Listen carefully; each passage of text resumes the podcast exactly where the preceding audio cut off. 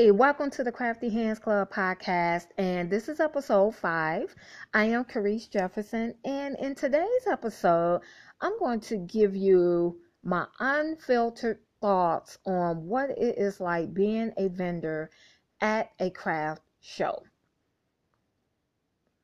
So, whether you're on social media, uh, you know, Facebook groups, or someone shares a uh, post or send a link in your messenger box or you on a mailing list, there's always events going on. And with events that are going on, they are always seeking vendors. And if you don't know what vendors are, those are um, businesses or independent uh, makers or sellers with a table display that you see an event, you know, to sell and be profitable. So in this case, there are a lot of groups on Facebook, and there are also vendor opportunities you may see on Instagram. Uh, I don't know that much about, I don't think so with LinkedIn, but anyway, you'll see them, and they are craft show related. M- most of the time, because there are some craft shows that you have a great opportunity. There's a lot of potential. Most times it's a losing proposition. And the reason why I say it's a losing proposition is because whoever is hosting the event, this may be their very first time hosting the event, or they have such a following and a lot of vendors at these events where once you pay your vendor fee, they might not do any type of advertising. So while you have paid, you know, these events usually range anywhere from $25 up to a couple hundred dollars, depending on the event type. And once you pay that, they have the money whether you sell something or not. So let's say an event costs you $50 to be a vendor. And then you purchase your displays, you order your inventory to sell, and you have your signage, you have your uh, electronics, you know, to process the payments and all of that. And you get there and you have your promotional materials, and you might have a few people to help you pass out pluggers and flyers. But is no audience there.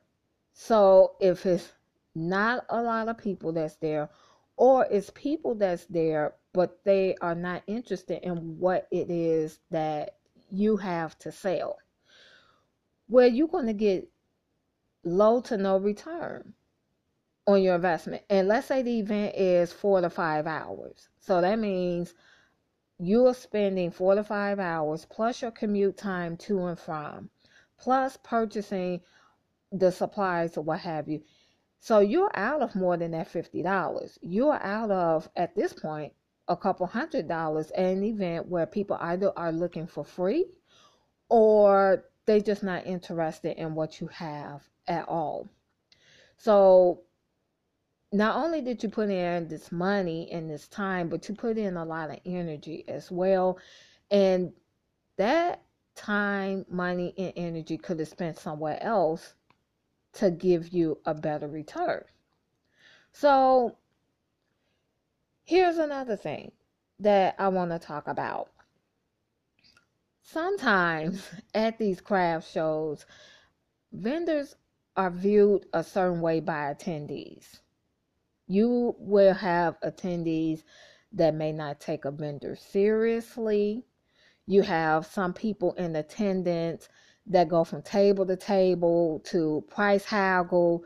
You know, if I get two of these, is it a discount? If I buy three of these, can I have a discount? If I put this with that, can I get something off? As a seller, you are there to make money and your prices are your prices. And anytime you feel like you have to defend your price point, that's not your audience. Also, if you have a price list on the table, that's the price that it is, unless there's a sign or you decide to say, I'll give it to you at this or that rate. But a lot of times you're going to have attendees there that will ask you.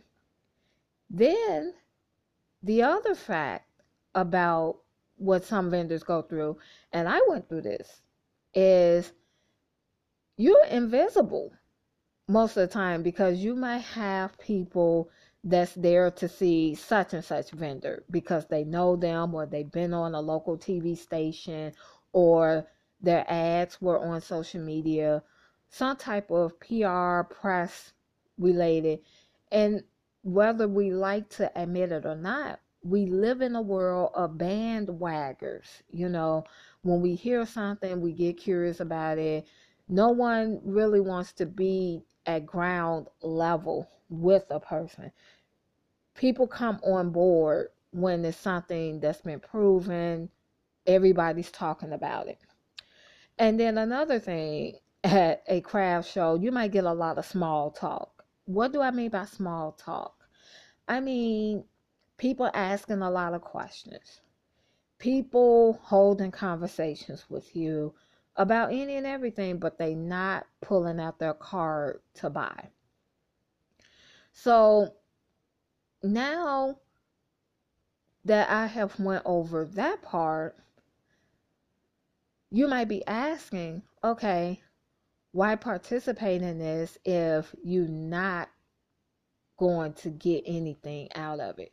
Well, it is possible to get a high return, but I will tell you it takes high effort to do so. And what do I mean by high effort? Well, first of all, you want to pick an event where you know for certain you have an audience. And that's where your metrics and you know your demographics and your market research comes into play. You know, when it comes to the business side of DIY crafts, you have to look at is this going to work? There has to be some type of strategy. Even if you're offering a complimentary product, you can't just offer it without any kind of strategy attached to it. It has to lead to something. And a lot of times, free offers or discounts are done from a place of desperation. And I'm not judging because guess what? I did it too. So that's why I'm able to tell you and other listeners that it doesn't work. It's a emotional decision, but it's not a logical decision. Then you want to see what type of event. So let's say you sell handmade candles. And this is an event for people who are into wood shop. Well, your product may not be a good fit at that event. So you have to think about what type of events or what type of industries that have events where you could possibly be a vendor. Also, you want to consider your strategy. Like, what is your purpose? And I don't mean well, I'm my purpose is to just sell. Well, if you have that kind of attitude, you're not going to sell anything because you don't know if it's to uh, get in the front of a new audience. You don't know if this is to grow your mailing list. You not doing any networking. Do you talk to the meeting planner to ask who's going to be there or who there might be interested in what it is that you are selling? And then you have to figure out ways to sell the product. You know, are you going to have a display? Are you going to do a demonstration? Are you going to have where people can try? Like, for instance, if you make body oils or body butters, is it going to be a segment where people can come and do a DIY and if they like it, you can upsell them? And then you want to ask the right questions. And that means asking the person who's over this event is there going to be promotion? how many promotions? Is it just a one time social media post? Is it going to be weekly, two two times a week? How many people have attended in the past? Is this your first event? Is this an expansion of a previous event that you have done? Um, is this a repeat event about how many people are usually in attendance? What's the age range and so forth? And you really want to ask those questions before you pay them that vendor fee because once you pay them that vendor fee, they're not obligated to do that much advertising or anything if it doesn't state it up front. So you want to ask those questions and then you want to look at how much commute time is it going to take you to get to and from the venue? Because if it's over two hours each way, that's four hours already. And then if the event is two or three hours, that's another, you know, and then set up time, take down time. And then here's my rule of thumb with these type of events.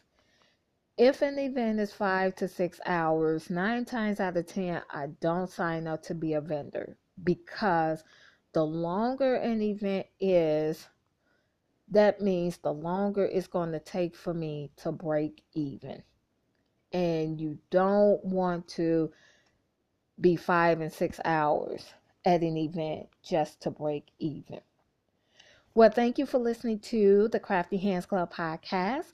Feel free to chime in on this episode, and you can do so by posting questions or comments on the group feed. Other than that, stay tuned for the next episode.